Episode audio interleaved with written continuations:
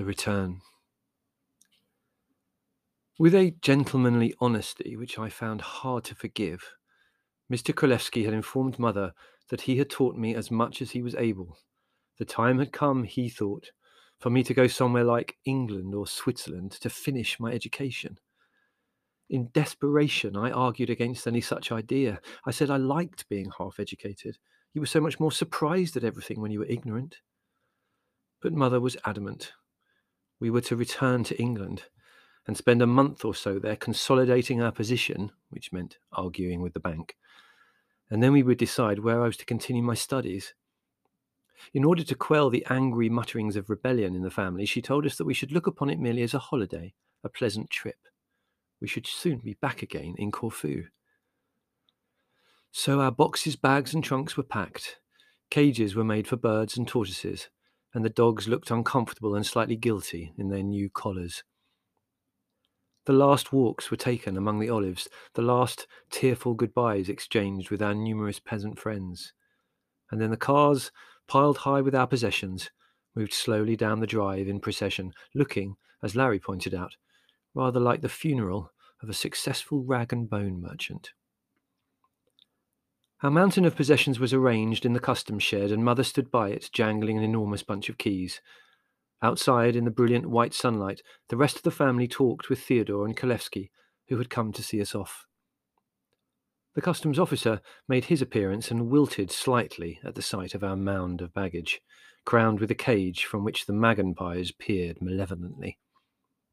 Mother smiled nervously and shook her keys, looking as guilty as a diamond smuggler.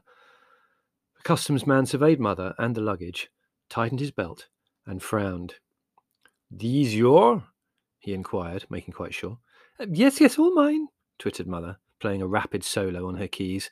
Did you want me to open anything?" The customs man considered, pursing his lips thoughtfully.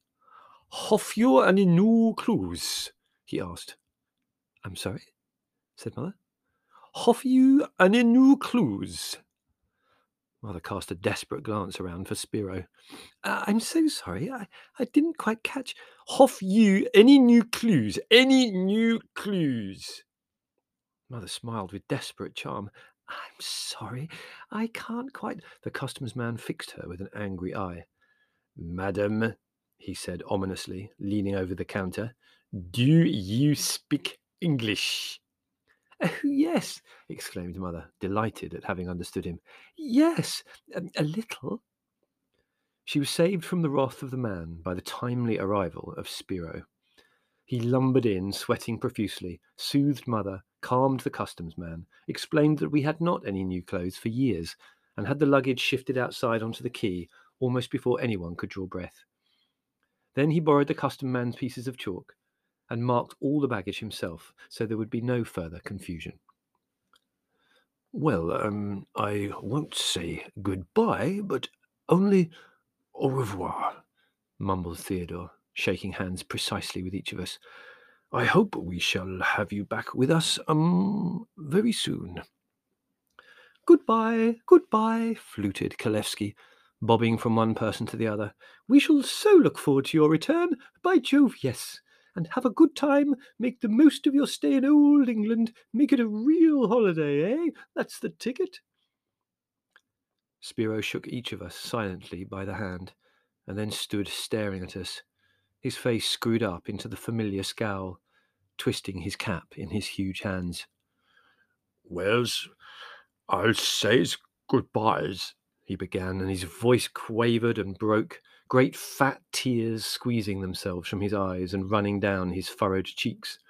Honest to gods, I didn't mean to cry, he sobbed, his vast stomach heaving. But it's just like saying goodbye to my old peoples. I feels you belongs to me. The tender had to wait patiently while we comforted him. Then, as its engine throbbed and it drew away across the dark blue water, our three friends stood out against the multicoloured background.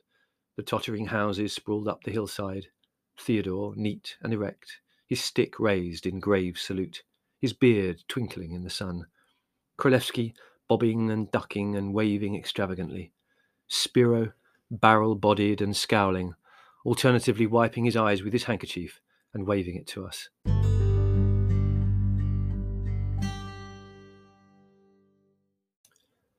As the ship drew across the sea and Corfu sank shimmering into the pearly heat haze on the horizon, a black depression settled on us, which lasted all the way back to England. The grimy train scuttled its way up from Brindisi towards Switzerland, and we sat in silence, not wishing to talk. Above our heads on the rack, the finches sang in their cages, the macken pies juggled and hammered with their beaks, and the lecco gave a mournful yarp at intervals. Round our feet the dogs lay snoring. At the Swiss frontier, our passports were examined by a disgracefully efficient official. He handed them back to Mother, together with a small slip of paper, bowed unsmilingly, and left us to our gloom. Some moments later, Mother glanced at the form the official had filled in, and as she read it, she stiffened. "Just look what he's put," she exclaimed indignantly. "Impertinent man!" Larry stared at the little form and snorted. "Well, that's the penalty you pay for leaving Corfu," he pointed out. On the little card, in the column headed Description of Passengers, had been written in neat capitals, "One travelling circus and staff." "What a thing to write," said Mother, still simmering. "Really, some people are peculiar." The train rattled towards England.